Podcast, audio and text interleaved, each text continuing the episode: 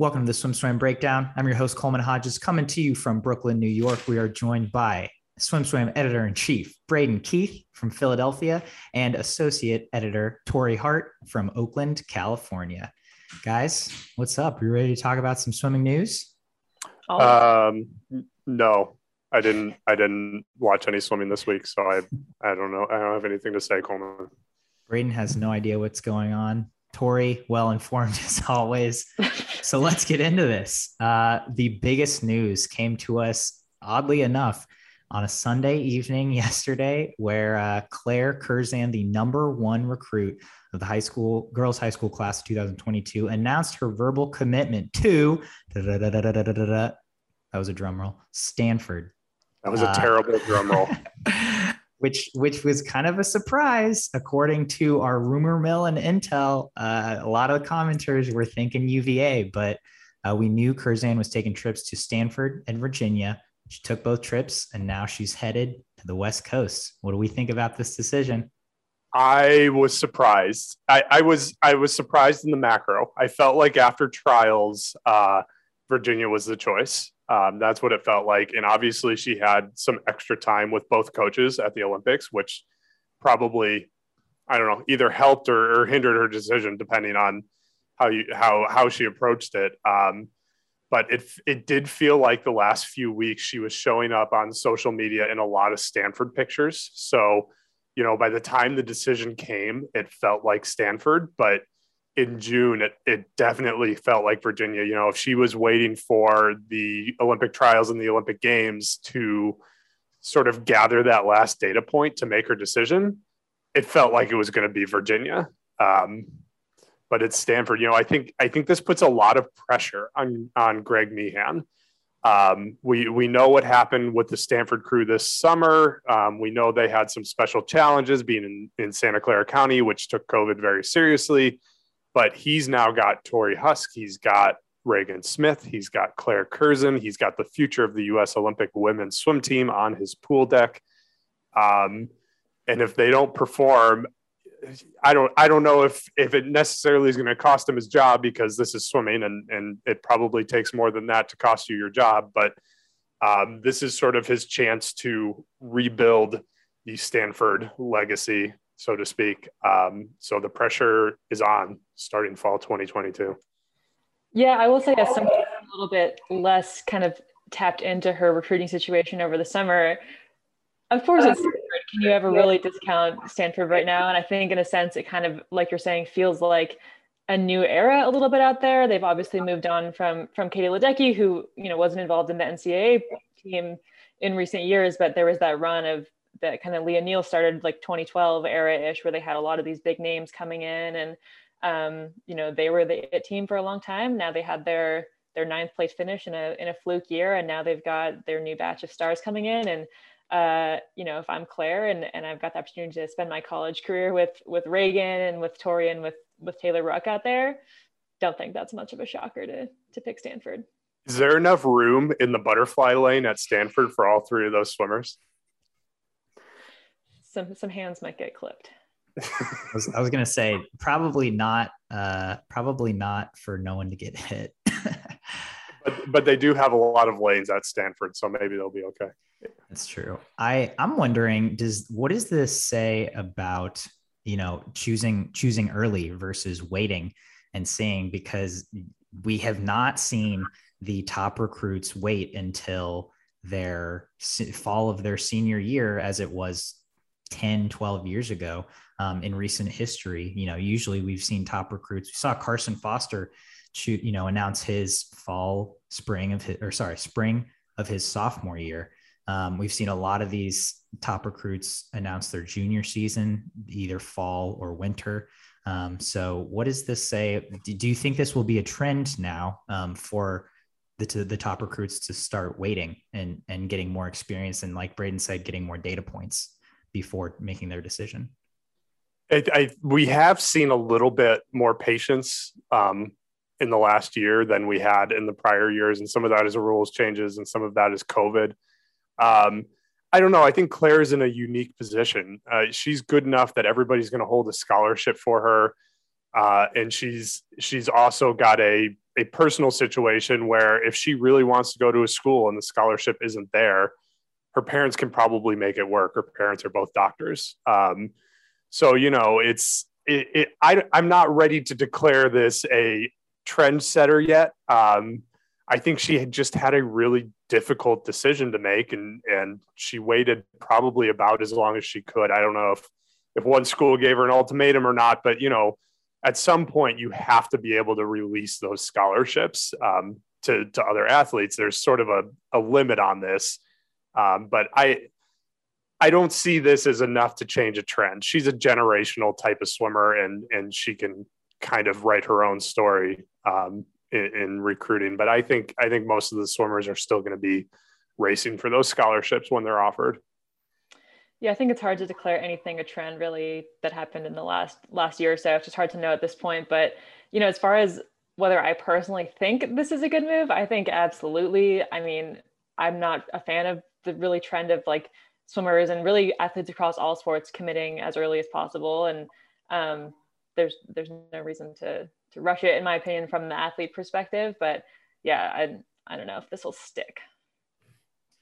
So speaking of generational talents, uh, we saw Matt Sates, who we at one point prophesized as being potentially the next Michael Phelps, uh, have an incredible meet at the World Cup in Berlin. He broke world junior records in the 200 freestyle at 140.6 and the 200 IM at one uh, sorry 151 4 he crushed both of those junior records uh, and and really put himself on the map especially in i think americans eyes. It's like oh okay maybe he could be the next phelps uh, what did what did you guys see out of Matt Sates and this this top-notch performance well i think can he's faster than phelps uh, yeah, can we clarify some of the lore here though? Did we personally prophesize this Phelps thing, or was that that was like a branded post, right? That has maybe happened to work out well in our favor.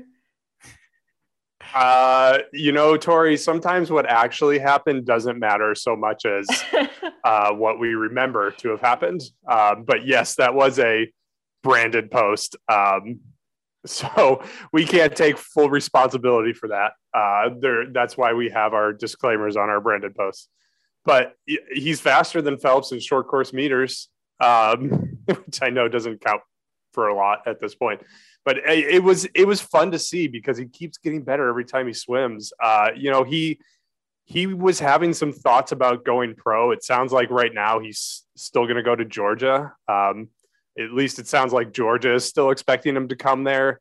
You know, he feels like one of those swimmers that every time you see him have one of these meets, maybe it's going to change his mind um, because the the South African coaches, a lot of them really like their swimmers to stay home, but there's not a lot of um, financial opportunities necessarily for swimmers that we've seen that over the last few years, the financial struggle struggles of swimmers in South Africa. So um, college is probably still the right move for him until such time that the ISL can really, really pay these athletes um, sort of a full-time wage. Uh, I, it's too soon to say next Phelps. I don't think we can say that yet. Um, but man, he's he's part of this group with Popovici and uh, uh, the the Korean kids uh, whose name Wang Su Wang Su that might be wrong. Uh, Sun Sunwoo Wang Sunwoo Wang Sunwoo. Um, so he's he's part of this generation. It feels like kind of a golden generation that's going to peak for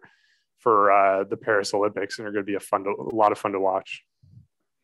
I think what's particularly cool about him that you know we don't get to see with these internationals is we often speculate you know will they can they translate from long course to short course and with him we're getting him we're getting a preview right now of what his short course career might look like and we just don't get that very often i was just kind of basking in in that this weekend and he doesn't turn 19 until next july which is pretty crazy as far as just junior record potential goes um, and then I think we should also not overlook his 200 free yesterday was like 80 minutes after he wrecked the 4 a.m. field. Like that's incredible. I'm excited to see maybe a, a Kieran Smith, Matt Sates battle, you know, at NCAAs this spring, should he actually go to Georgia.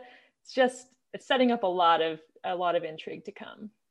More Matt Sates intrigue in sink or swim a little later. Uh, but moving on, so keeping it with the World Cup, uh, we saw not only juniors, international juniors perform, uh, we saw Team USA bring a huge junior team uh, to Berlin. And I mean, I, I, would say they performed really well. Uh, any any interesting thoughts or tidbits that you guys uh, took away from Team USA bringing such a big junior team to Berlin?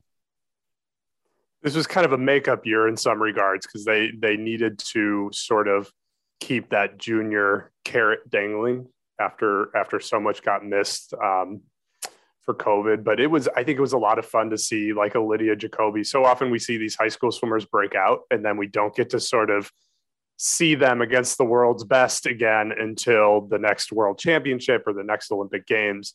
So I think it was a lot of fun to see her race like um, Anastasia Gorbenko and, and Ellie Yefimova, some of the, the world's other good young breaststrokers. I think that's just, I think it's fun. I love this idea. I love our juniors getting more sort of senior level international exposure because most of the world has has a lot of that. Um, you know, Anastasia Gorbenko has been swimming senior international meets since she was 14 or 15, and she wasn't competitive at 14 or 15, but you could see the potential that was there. Um, so I think that I, I love the idea. I think they need to continue this. I wouldn't hate to see them expand it. Maybe send two teams. Um, maybe send a team to the Mare Nostrum in the spring. Use use like winter juniors to pick a, another team for a spring meet or something. Um, but it's a very cool program. Yeah, my biggest takeaway is mostly is just it's a lot of fun. I'm not gonna lie, I was not super familiar with some of these names that are out there, and I think meets like this are, are a great opportunity to get them that exposure and kind of get them on on the radar early. Um, also, super fun. They were able to line up those um, those uh, mixed medley and mixed. I believe the freestyle relay also uh, got a world junior record, and um, that's the the mixed medley. They took down one that was done by I think it was Regan Smith uh, Michael Andrew, Alex Walsh, and Trey Freeman, which is obviously a lot of big names a few years ago, comparatively big name wise. Um, pretty pretty fun, and I think, yeah, it's just like, who are these people, and and maybe I should be following them closer now. Agreed. I mean, to to give our listeners some names. Uh, yeah, Tori, you're absolutely right. It was Walsh, Andrew Smith, and Freeman who had that mixed medley world record in 2017. And now we've got Quintin McCarty, uh, Zaire Fawn, Tess Howley, and Christina Pagel, who, is, if you're a true swim fan, some of those names should ring a bell. But you know, these are up and coming kids who who have made noise in their own right, but as Braden was saying, not quite necessarily on the international stage. And so, super cool to see them get to break out. Uh, well, know. and they're all they're all zoned in for short course, right? Because they're all high school swimmers, so they they've got the short course mentality right now. You know, Mel gold medal Mel Stewart has this sort of idea that um, in America swimmers just try harder in short course because of the the motivation and everything, you know, the team stuff that goes along with it. And he thinks swimmers get a little lazy in long course. A lot of the the swimmers who are still in school, but these swimmers are are dialed in for short course. Um, so it's I think I think it's cool that the World Cup is in short course this year, and we kind of got to see them sort of peak short course in their careers and you know peak short course meet so to speak so uh, keeping it with keeping it in the short course meter pool. Let's move to isl we saw the regular season wrap with the as a lot of the athletes are calling it the isl death match love uh, that. Uh, that's the best ever. Of the the first ever play in match uh, where team iron and dc trident uh, are took took the top two spots. DC Trident getting their first ever ISL win. We we already did the podcast where Braden said I told you so, and uh, DC won. So obviously I saw some things that surprised me because I didn't see DC moving on. But after the you know the, the match concludes, did you guys see anything surprising? Anything that could make you say, okay, maybe this team might shock us in the playoffs, or was it pretty standard in terms of okay, Iron and DC are moving on, but it's it's going to be by the numbers come playoffs. No, the gap to the the top 5 is so big still and furthermore, the top 5 teams are where most of those big names that we've seen hold out till the playoffs are going to be coming back to, so that gap is going to get bigger. Um, you know, one takeaway from this for me was the two teams that really struggled with the draft, which were uh, Tokyo and the Breakers, were also the last two teams. Did we talk about this last week? We might have. Um, yeah, it, you know, I think this meet was close enough where those margins kind of start to matter, especially the Breakers. I think they they forfeited a fourth round pick. Um, so you know, th- this was cool because it was a balanced competitive meet right like that's what that's what made it fun where you can start to see these these things matter these draft picks um you know it's still the draft is still not good enough to where it's going to close the gap between any of these teams and the Cali Condors. It, it's just a, a, chasm right now. But, um, you know, it, this shows, I think this match showed what these meets can be if if they can get competitive balance in the league. I think this showed the potential of the format, um, which had grown a little stale throughout the regular season, throughout last regular season. For for me at least, and I know for a lot of people, it became a little stale with the predictability of it. But I think this showed the potential of what a competitive match can do for the excitement levels. Yeah, I will say I missed out on a little bit of the excitement because these this match was going down at 4 a.m. my time, and I did not rally to to watch, unfortunately. But just kind of reading up after it and getting caught up, um, exciting to see uh, Ryan Hofer coming through in a big way when his when his team needed him, and I you know it makes me wonder though like what DC Trident has left if they kind of left it all out there to to make it to the playoffs and to get this win, and you know how much more they have in them um, going forward. Also looking at the results, you know, not not directly related to the playoffs going forward. But do we have any sense of kind of what's going on with with uh, Vlad Morozov? He's kind of like having a bit of a downtime, and I just that really stuck out to me just looking over the results. I wonder if his career is over. I wonder if this is his his last goodbye because he didn't have a good Olympics. He did, he's not having a a good season here. Um, we don't. I I haven't heard anything specific, you know, on the record or off the record. Um, might just be that time in his career. Well, and also, I, I don't think we've seen him really perform since before COVID. Um, I mean, ISL season one, he was kind of like him, his typical self, what we've seen out of him at World Cups, where he, he, he was, you know, skins champion a whole bunch, doing a bunch of races, doing them really well. And then COVID, and then season two of ISL, he, he switched to Tokyo from Iron and, and was stale. Olympics stale. He, season three, you know, we, he just he hasn't put up the performances we've become accustomed to to seeing from him, especially in short course over you know from 2014 to 2018 19 so i don't i don't know what his situation was during covid but maybe that had something to do with it and like braden said you know he, he's he's had a long career at this point so maybe they, they needed a full strength Vlad if they were going to have a chance. I think, um, in hindsight, that's even more clear than it was going into the meet for some of us, Coleman.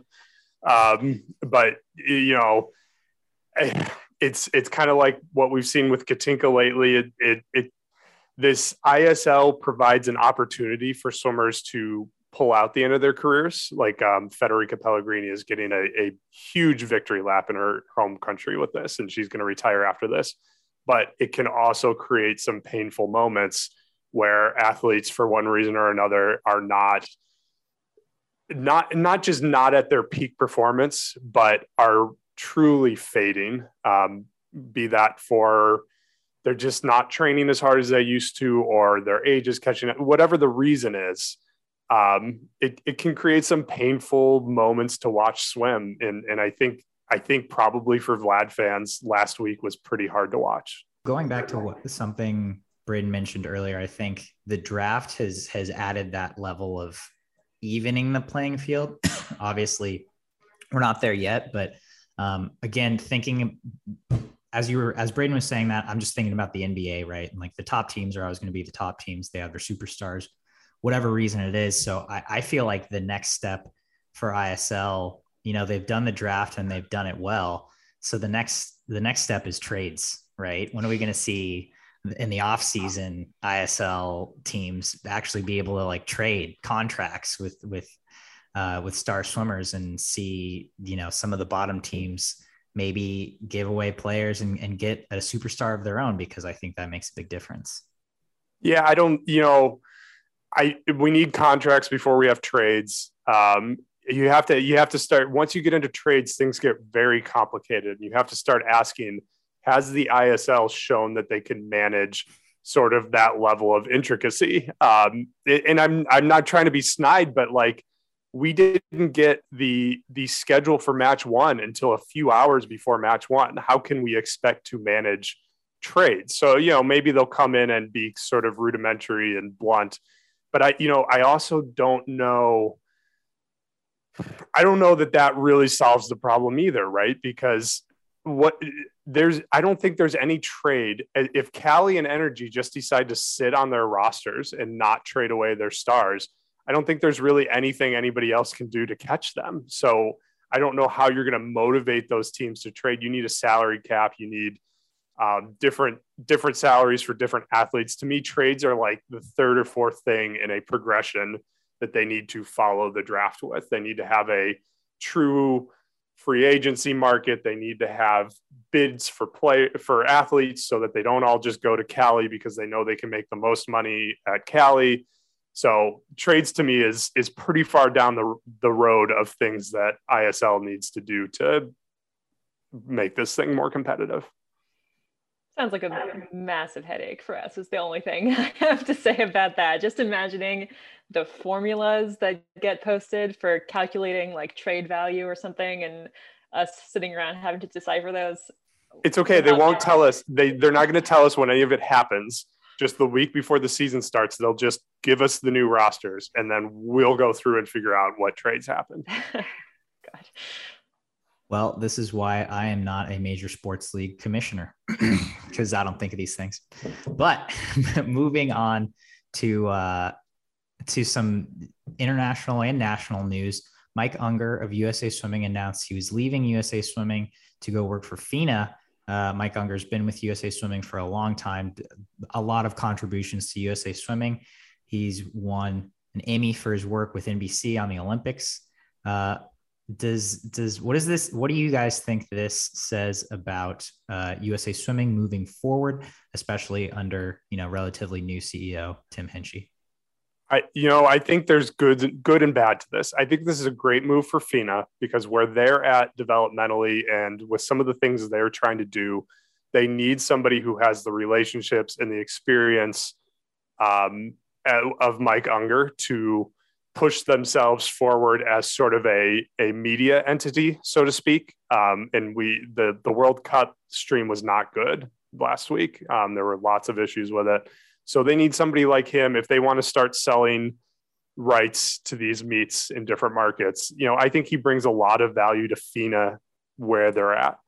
Um, USA Swimming is a little more complicated because USA Swimming is is sort of more mature in those things, and Mike Unger has a lot a lot to do with that. Um, his work through the years, but at the same time, he was from the Chuck Wilgus area era and all the sort of internal problems that go with that. And he's kind of the last domino to fall from that Chuck Wilgus era. Um, you know, he was a lot of people wanted him to take over that job when they gave it to Tim Hinchey. So there's become sort of a a rivalry. You can see it in the comments. You can see it on social media. There's there's kind of the public has painted a Mike Unger versus Tim Hinchey rivalry. Um, you know, what I do think is interesting is that people want USA Swimming to cut executive pay. Mike Unger made a lot of money, and whoever replaces him will probably make about half of what he made. So this is a move that cuts executive salary. So if we say we want them to cut executive salaries and they do that, we can't also say, oh, you got to keep Mike Unger because Mike wasn't going to take a 50% pay cut to stay on at the same job. Um, that's no, who would? Um, and you can't blame him for that because who would, who would, who would do that? Um, but you know, I think I think this is Tim Hinchey. I think he's got a plan. Um, he's had a few rough moments early in his tenure, most famously him saying that he hadn't read the um, the the USA Swimming Code of Conduct in front of a congressional hearing, which is really not a good look. But I do think he has a big vision for transforming USA Swimming, and I think he's going to need until LA 2028 to do that. Um, and and Mike Unger probably wouldn't be around by 2028 anyway. He probably would have retired by then, one way or the other. Um, so, you know, I think I think if this as you know, people are treating this as a referendum of Tim Hinchey, and I think it's too early for that. I think we don't know yet whether um, whether Tim Hinch the Tim Hinchey era is successful or not. I do know there's a lot of we have seen him go to war with USA swimming coaches um, on on multiple fronts, both with regards to the makeup of the House of Delegates, which they had kind of a public back and forth about um, in terms of USA Swimming, taking some of the training stuff back from ASCA. That's been another front that they've battled on. So he's lost the coaches, and coaches are a very influential voice in USA Swimming. So if he wants to do everything he wants to do, I think he now has to figure out how to win the coaches back, how to prove to the coaches that what he's doing is in their best interest as as much as everybody else's. Yeah, I think it's hard to, you know, make a definitive judgment on how this will impact USA Swimming until we see who's replacing him and how they, they plan to handle that. And um, curious to see, but certainly big shoes to fill. But don't have much to add other than Braden's insight. That is obviously more of a behind behind the curtain look, but that's our news for the day. And now it's time for our favorite segment on the SwimSwam Breakdown: Sink or swim. or swim.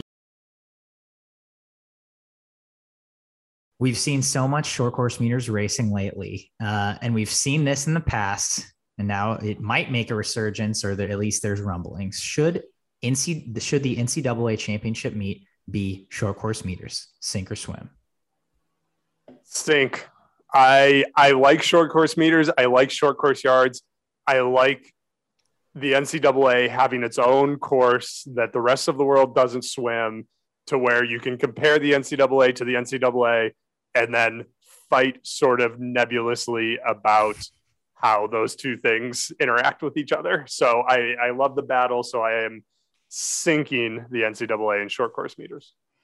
Yeah, I'll sink it as well, mostly just because that would be another headache to try to manage if they do that more often. Um, I will plug uh, uh, Ben Dornan's article that was breaking down the the latest or the the updated list of um, world junior records for short course meters, or was it American records? Now I'm totally blanking. It was American junior records. American junior records. Okay, still a good article. Still showed a lot of uh, research and, and insight into the past years of short course meters, but getting those that 2000 2004 NCAAs that's in there just like Ugh. made it difficult and yeah.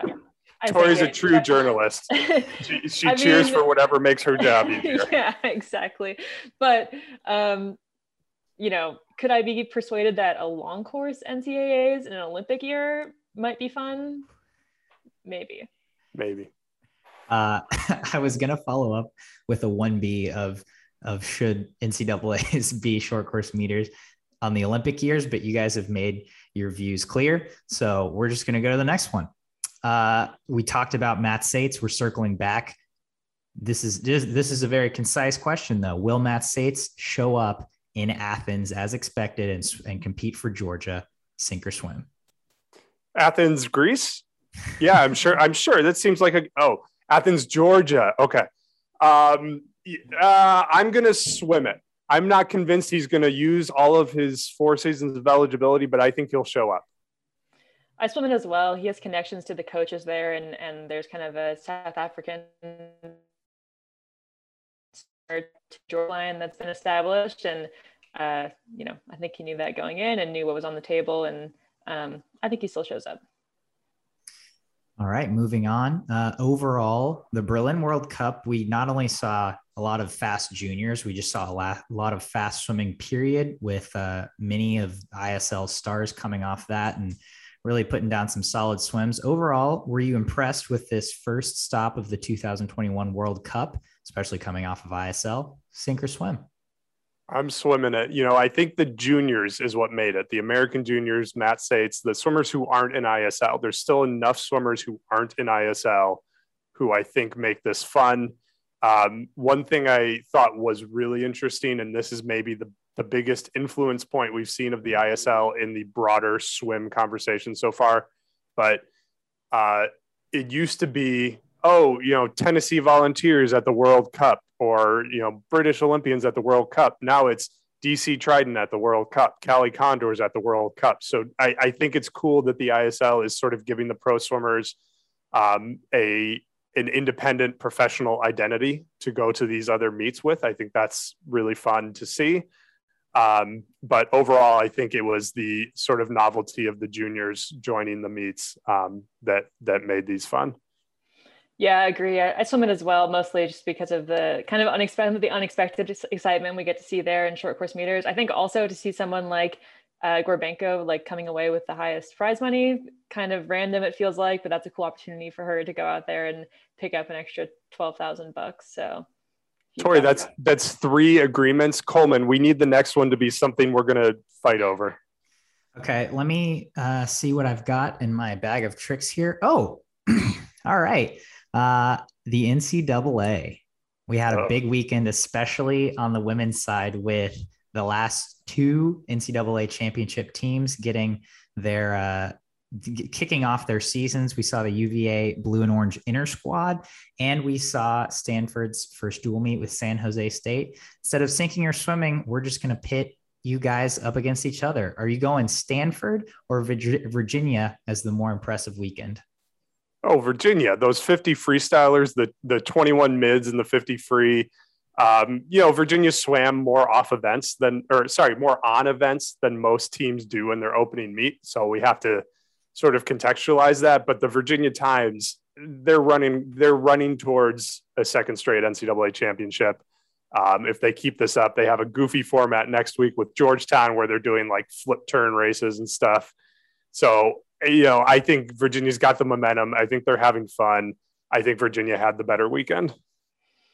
Well, I'm going Stanford. I think a huge thing is just they had their Olympians out there. They showed up. Everyone showed up who was supposed to be there. Um, we, we saw from Torri Huske her freestyle range. Um, for them, obviously, they were going against San Jose State. It wasn't a matter of winning or losing that we're looking at here, but um, Huske was 22 6 in the 50. She went a best time in the 500, won that event. We saw Regan throw down a 500 as well. I think people forget and kind of sleep on her. She's a 437 500 freestyler. I think it's also just funny, like from a from a college dynamics perspective, like you've got your Olympian out there doing kind of like the the classic freshman 500. I don't know if other teams did that, but we, you know, everyone just has to take their stab at the 500. Cool to see her taking one for the team there, even though she was uh, exhibitioned. We had um, uh, Taylor Ruck doing I, what I think was her first 100 fly since 2017, as far as I could look look up. Um, Tori cool did research. There. A little bit, you know, Braden, this isn't my full time job. I have to put in a little effort to just like come up with things to say against you. So, did a little bit of research here. Um, and then. And so Regan Smith has, can go 437 in the 500 free, but what did she go? She went 451. Or yeah, okay. So Virginia had the better weekend. Yeah, but she was exhibition, didn't even count. So. yeah, exactly. So but, didn't even but, count to end, you know, the be all end all, Stanford came away from the weekend with Claire Curzan on their future roster. They had to win the weekend. She didn't even swim. Oh, that's a dagger. that's a, that is a dagger. Uh, all right, moving on from the NCAA to round out uh, our breakdown here. We saw a lot of action outside of the pool with both Adam Peaty and Pernille Blume uh, on their country's respective dancing shows. Uh, who do, who are you more impressed with out on the dance floor this week, uh, Pernille or Peaty? Pernille, Adam, get back in the pool. I am I am sinking Adam Peaty on Strictly Come Dancing. Adam, you need to get back to the pool. You need to come back for the playoffs. Uh, take it to Vegas. Adam Peaty will not win Strictly Come Dancing this season. Braden, you said last week he would. Coleman, Coleman, what did you have for breakfast this morning? You have no idea what you happened said, Take it week. to the house. Peaty's well, that winning. Was, that was then. This is now, Coleman. Live in the present. I will say I watched about one second of, of Peaty's dance and shut it off out of just like pure cringe. Uh, it was not the same Peaty that we saw. I think it was last week or the week before when we talked about him, where he looked like I think I said he looked like a dancer. I'm seeing more of the the Lochte esque style coming out of him now. So uh, I do not think he'll win anymore. They also only advanced by one point. I did like his outfit better week two. I thought his outfit was his, the his suspenders kit. And, his kit. and slacks. Yeah. And yeah, the glasses. glasses. And the glasses. Yeah, I like that better than the, than the deep V. Coleman, of course, you like the deep V. but no, I did like his outfit better this this week. But I will say, their their dan- Peaty's dance this week was less impressive than week one, but I'm I'm I'm swimming Peaty's dance all the way just because of the push-up jump. He he pushes him, he vaults over uh, Kyla. Is that her name? He vaults over his partner from a push-up. Uh, she rolls under him. I thought that was awesome. He shows off his huge buffness in that and uh, and he moves on by one point. I mean, he touched out the comp his competition to get into the next round. So try that I'm, move, Coleman. It's not that hard. It's not nearly as hard as you think it is. All right. Well, he still pulled it off on live TV. I was impressed. Whatever. All right. Uh, that is this week's news in swimming with me, Braden Torrey on the SwimSwam Breakdown. Stay tuned next week for next week's edition of the SwimSwam Breakdown.